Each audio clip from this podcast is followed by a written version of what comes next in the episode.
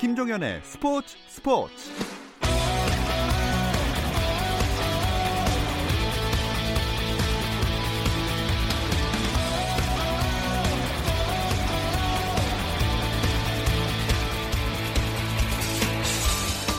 스포츠가 있는 저녁 어떠신가요? 아나운서 김종현입니다. 오늘 하루 스포츠계를 돌아보는 스포츠 타임라인으로 김종현의 스포츠 스포츠 출발합니다.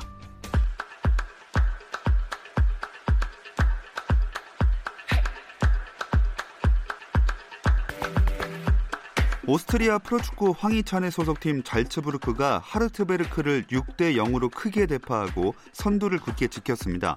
선제골의 주인공 패손 다카가 해트트릭을 기록하며 대승의 1등 공신이 됐고 황희찬은 후반 32분 교체 투입됐지만 공격 포인트를 올리지는 못했습니다.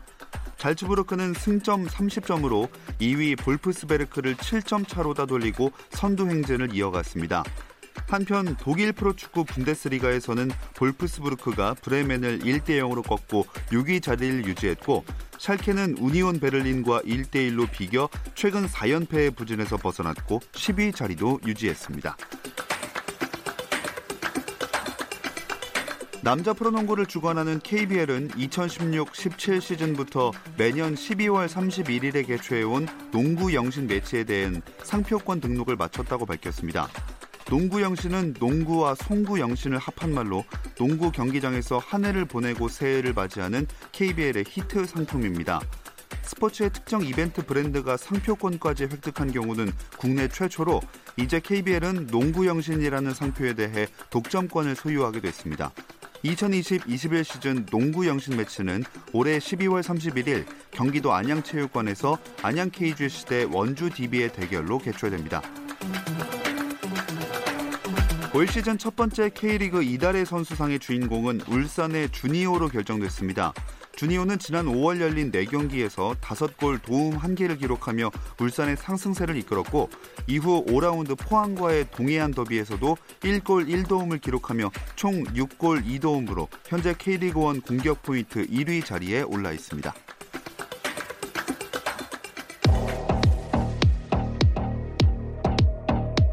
스포츠 잘 압니다. 김정현의 스포츠 스포츠.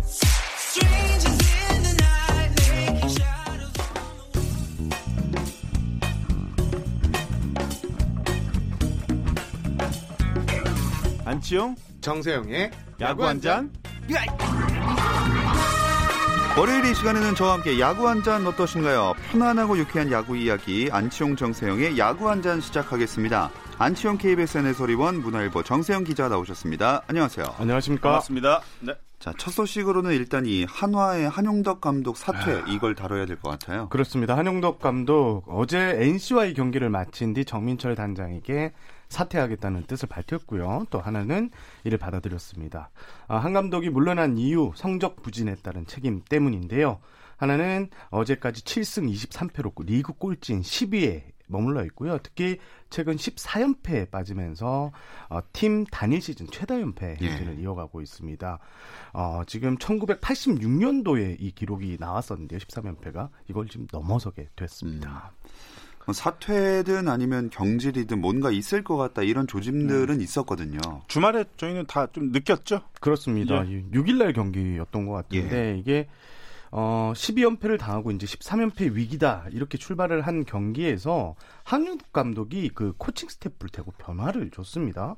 일단 장종훈 수석 코치, 또 정민태 투수 코치, 김성래 타격 코치, 이 메인 코치들을 다 1군에서 제외했는데 그런데 이상한 게 이들을 대체할 코치들을 벤치에 두지 않았어요. 예. 결과적으로 그날 경기에 작전, 배터리, 주루, 수비 이 네 명만 코칭 스태프로 이제 뛰게 됐는데 어, 구단과 감독, 코치 삼박자가 이제 전혀 음. 소통해서 맞지 않는다 이런 지적이 네. 나왔고 어, 이게 지금 이런 변화를 두고 어, 한 감독의 극단적인 이 선택이 아무래도 음. 구단에 좀 압박이 있었던 게 아니냐 하는 네. 의혹이 나왔었습니다. 감독이 어, 코치를 교체한다는 얘기는 충분히 가능하죠.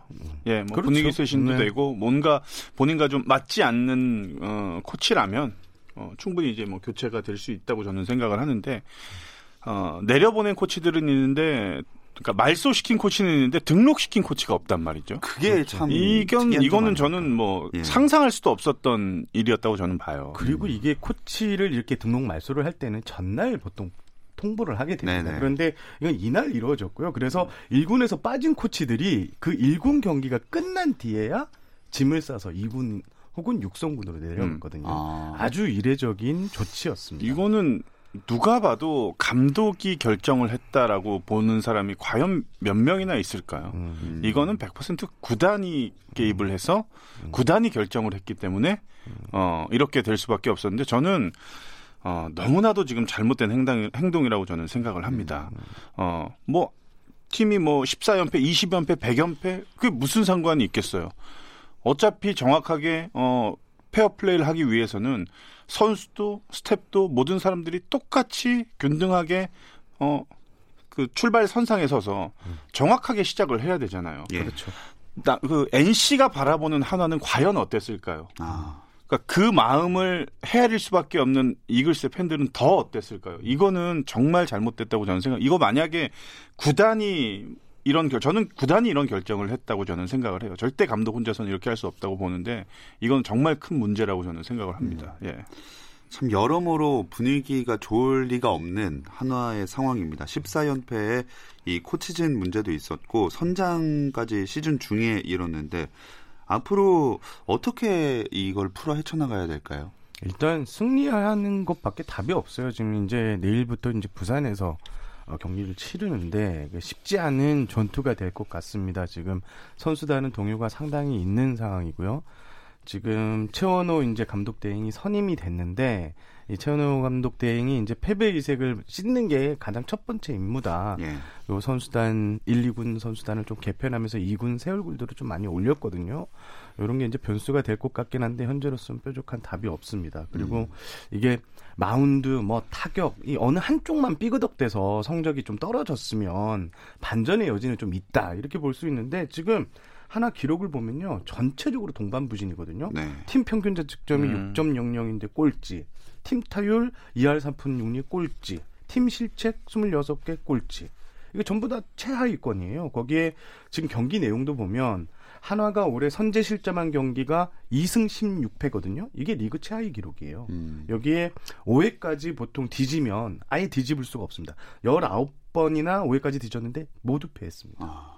지금 경기 내용도 좀 형편이 없어서 좀 빨리 이제 뭐 이게 계속 이어지고 있는 것 같은데 좀 예. 승리가 하나는 지금 간절합니다. 그런데 시즌을 다 채우지 못하고 물러난 사령탑이 나온 게 이번이 4시즌 연속이라면서요? 맞습니다. 2017년 5월 24일 공교롭게 한화였습니다. 김성근 전 하나 감독이 43경기 만에 또 사퇴를 했고 또 2018년에는 6월 3일 NC 초대 사령탑이었던 김경문 음, 감독이 또 음. 59경기에서 지휘봉을 내려놨습니다. 그리고 지난해에는 무려 2명이나 반환점을 돌기 전에 사퇴를 했는데 김기태 전 기아 감독이 어, 지난해 5월 16일 KT전을 앞두고 43경기 만에 물러났었고요.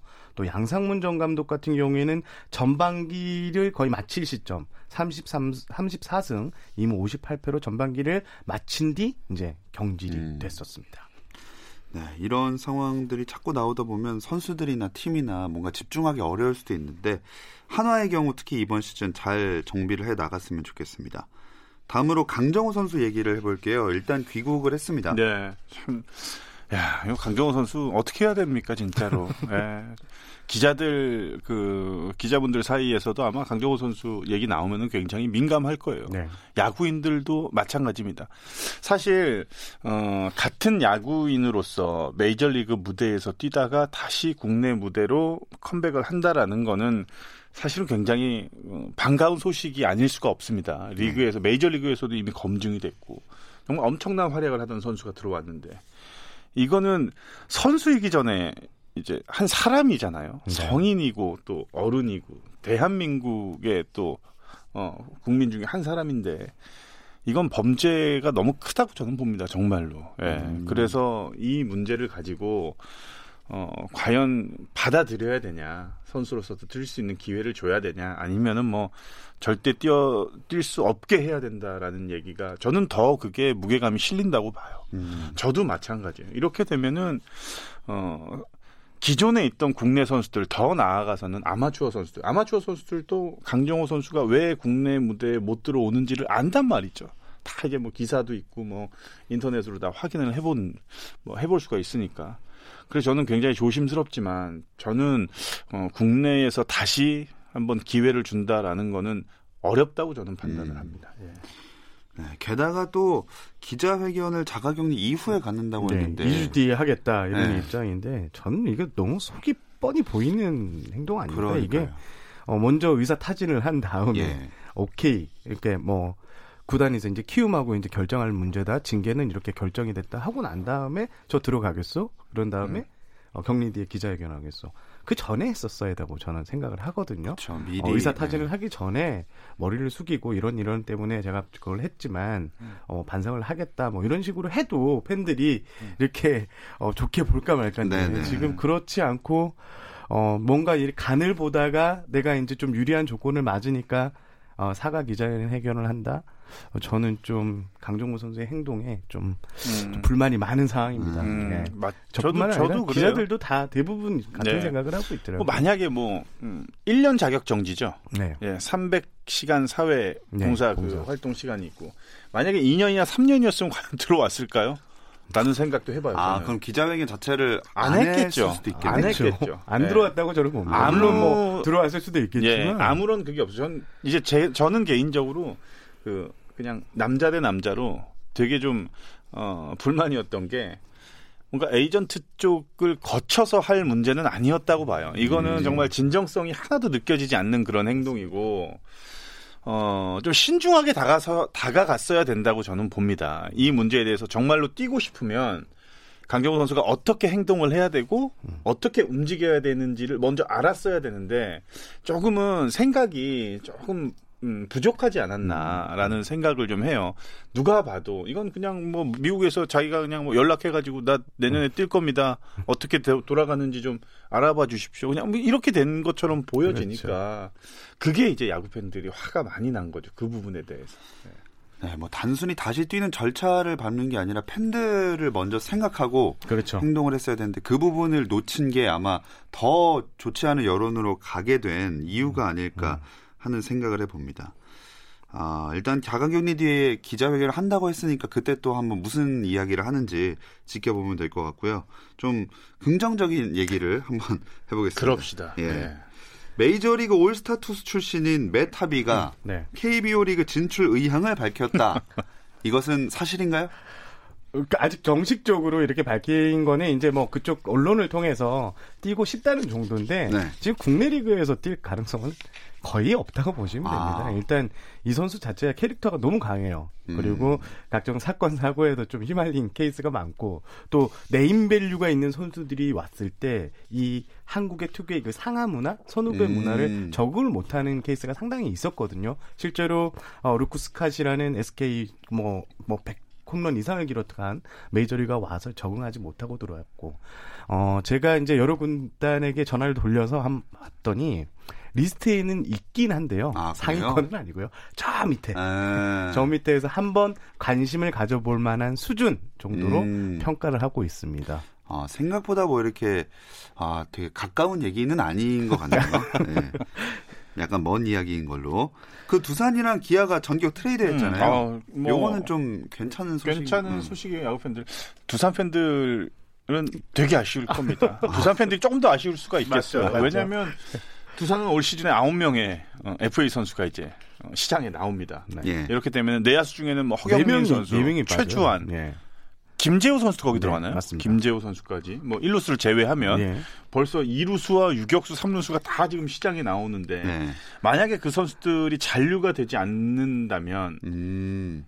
그 공백을 메워줄 수 있는 선수가 제일 먼저 떠오르는 선수가 류지혁 선수예요. 음. 그러니까 백업이기는 하지만 백업 같지 않은 뭐 그런 선수인데 이 선수를 뺏겼다라는 부분이 두산 베어스 팬들이 굉장히 좀 분노하고 있는 걸로 아. 저는 알고 있거든요. 그렇습니다. 어제 이제 유지혁 선수가 어, 기아로 가고 기아에서는 홍근희 선수가 왔는데 사실 이게 여기서만 공개하는 사실. 이 선수가 트레이드 시장에 미리 나와 있었어요. 특정국- 선수가 둘 다. 아 둘 다. 아. 아, 그리고 어떤 구단하고 어, 예. 밝히지는 못하겠지만 어떤 구단하고 공교롭게도 이 선수가 다 협상을 가졌던 선수예요.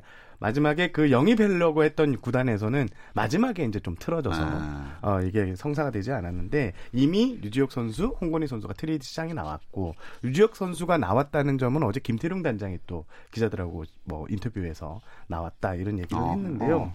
예. 그래서 뭐 저는 뭐 서로의 그 needs가 좀 맞았다. 두산 같은 경우에는 불펜이 너무 지금 안 좋아요. 거기에 우완 fireballer를 좀 음. 데려오고 싶었고 반면 기아 같은 경우에는 삼루 자리가 계속 고민이거든요. 음, 네. 류지혁 선수가 내야 전 포지션을 좀 소화할 수 있는 데다가 어, 두산표 확실한 음. 이 좋은 선수라는 음. 점이 어필을 하면서 이 두 선수가 이제 서로의 니즈에 맞게 음. 이제 맞교환이 이루어졌다 이렇게 보시면 될것 왜 같습니다. 이런 트레이드가 시작이 됐겠어요? 바로 이용찬 선수가 빠져나가면 아마 음. 시작이 된 것 같은데 저는 정세영 기자한테 한번 물어보고 싶어요. 어, 네네. 긴장됩니다. 왜, 아, 왜 그, 그런 얘기, 그, 종현 씨도 많이 들어보잖아요. 우리, 그, 트레이드가 성사, 성사 직전까지 가서 틀어졌다. 네. 이게 난 도대체 그걸 이해를 못하겠어요. 왜 틀어지는가? 왜 틀어지는 거예요? 성사 가장 직 최근 트레이드 같은 경우에는 어떻게 틀어졌냐면 거의 다 맞았어요. 어떤 트레이드는 보도 자료까지 이제 했는데 예. 막판에 음. 이제 해당 구단 트레이드를 먼저 요청한 구단에서 계산을 해봤는데 이게 너무 기우는 거예요. 자기의 아, 계산에서. 손해다. 네, 그래서 최종 이제 그 트레이드는 결제를 이렇게 하나 하나씩 밟아가거든요. 그래서 아, 네. 구단지의 승인이 이루어지면서 이제 트레이드가 이루어지는데 윗선에서? 막판에서 이제 사장 혹은 이제 구단주 아. 쪽에서 봤을 때 야 이거 너무 기우는 거 아니야? 라고 음. 하니 이제 밑에 실무지에서는 야 다시 한번 보자. 음. 그래서 또 이렇게 봤을 때 바꿔지는 게 많고요. 또또 하나는 갑작스러운 부상이 발생할 수도 있어요. 뭐모 구단 유격수 같은 경우에는 아, 트레이드가 가능했었는데 갑자기 부상, 주전 예. 유격수가 부상을 당해버려요. 음. 아, 네, 그렇게 되면 트레이드가 다시 엎어지는 거예요. 예. 보통 이런 식의 이제 트레이드가 음. 무산되는 케이스들이 좀 많습니다. 그래 나는 그, 뭐, 문턱까지 갔는데, 뭐, 뭐.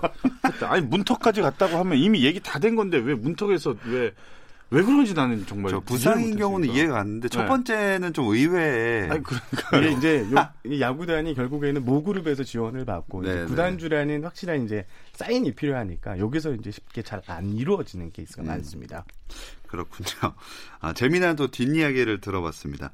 어쨌든 그러면 어, 현재 그냥 팀 순위로 바로 짚어볼까요? 그렇습니다. 아, 1위는 23승 6패 NC고요. 2위 자리가 바뀌었습니다. 지난주 5승 1패를 기록한 두산이 19승 10패로 2위로 치고 올라왔고요.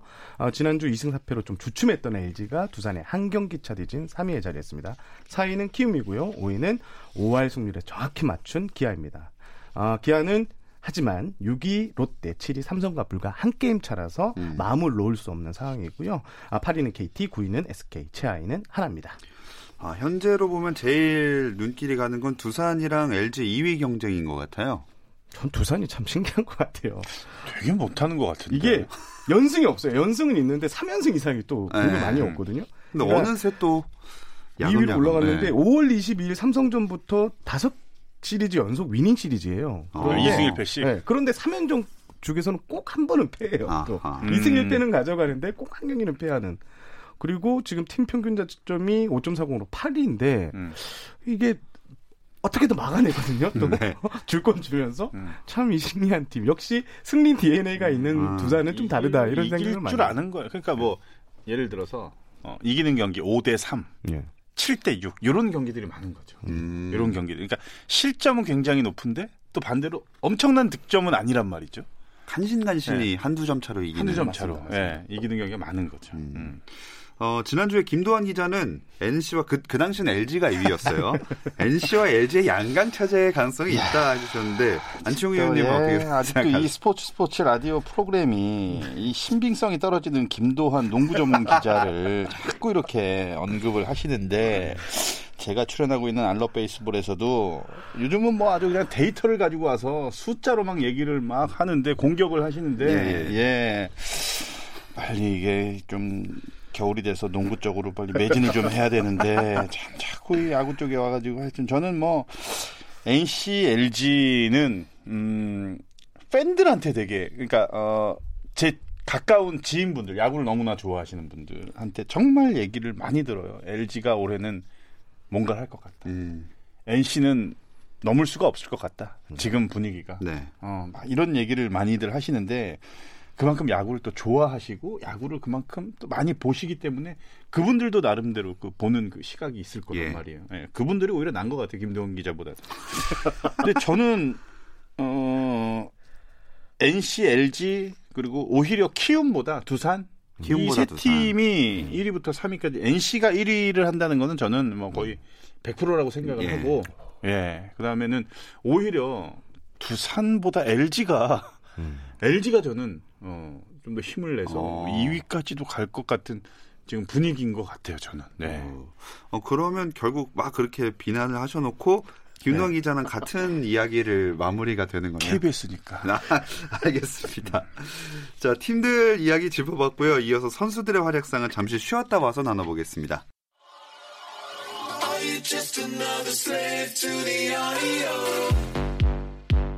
국내 유일 스포츠 매거진 라디오 김종현의 스포츠 스포츠 자, 야구 한 잔 문화일보 정세영 기자, 안치홍 KBSN 해설위원과 함께하고 있습니다. 선수들의 활약을 짚어보려면 당연히 NC 얘기부터 해야겠죠. 오늘 구창모 선수가 월간 MVP, 5월 어. MVP 받았거든요. 예. 다승, 평균 자책점, 삼진 1위, 뭐 이닝당 출루 허용률, 피안타율 모두 1위.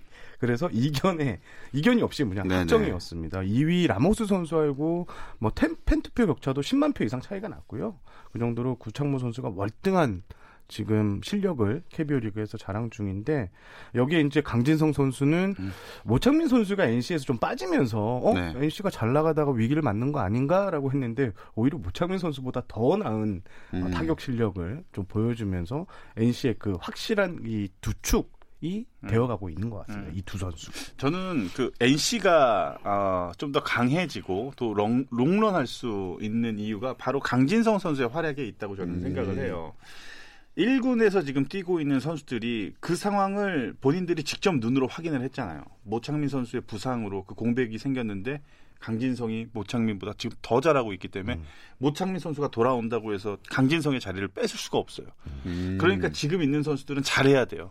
자기들이 부상이나 부진 때문에 공백이 생기면 또 다른 강진성 같은 선수가 다시 나올 수 있다라는 거를 야구장에서 직접 확인을 하고 있으니까. 건전한 긴장감을 불어넣는 그럼요. 거죠. 그러니까 뭐 본인들도 굉장히 몸 관리도 잘하고 플레이도 더 열심히 하면서 그 공백이 생기지 않게끔 선수들이 더 집중을 할 거란 말이죠. 그래서 저는 강진성 효과가 너무나도 크기 때문에 NC가 올 시즌은 어, 굉장히 잘할 것이다. 그렇게 음. 봅니다. 예.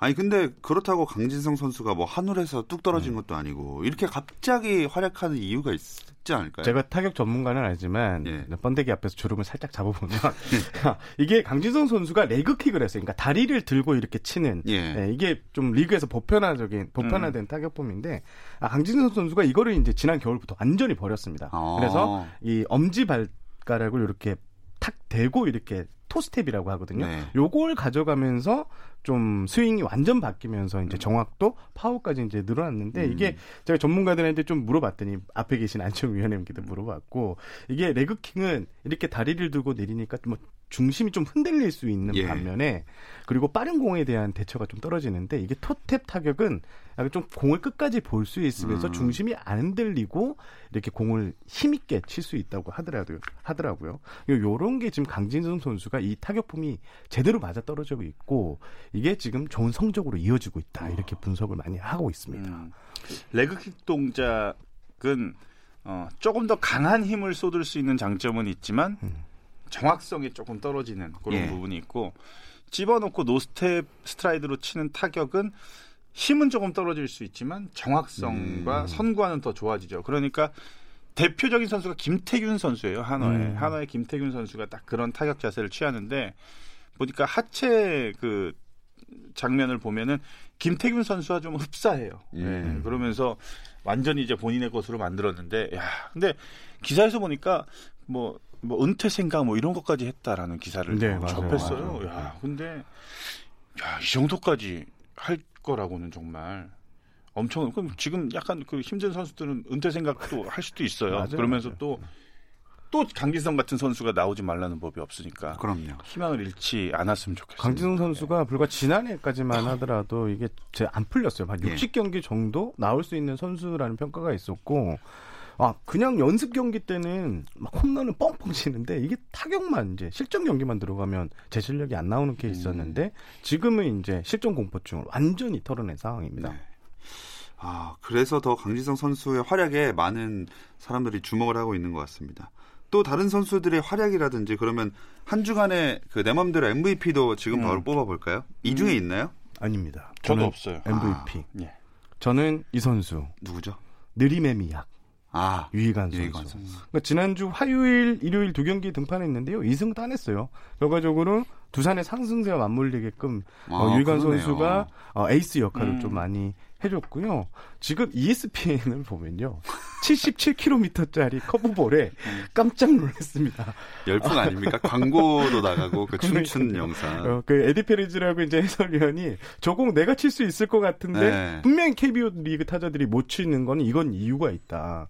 제 그러니까 자신의 자기네들이 이 TV를 보면서 어 KBO 리그 타자들 실력이 꽤 괜찮은데 저 공을 왜 못 치지 하면서도 음. 저기에는 분명히 비밀이 있다. 이거를 파헤쳐 보겠다고 에디 프레즈는 아. 또 선언까지 했거든요. 네네. 그러니까 그 정도로 지금 유희관 선수가 아, 한국뿐만 아니라 미국에서도 핫한 선수라고 이렇게 볼 수 있을 것 같습니다. 음. 네. 유희관 선수 음. 그리고 또 저는 어, 롯데 김원중 선수. 아. 네, 김원중 선수.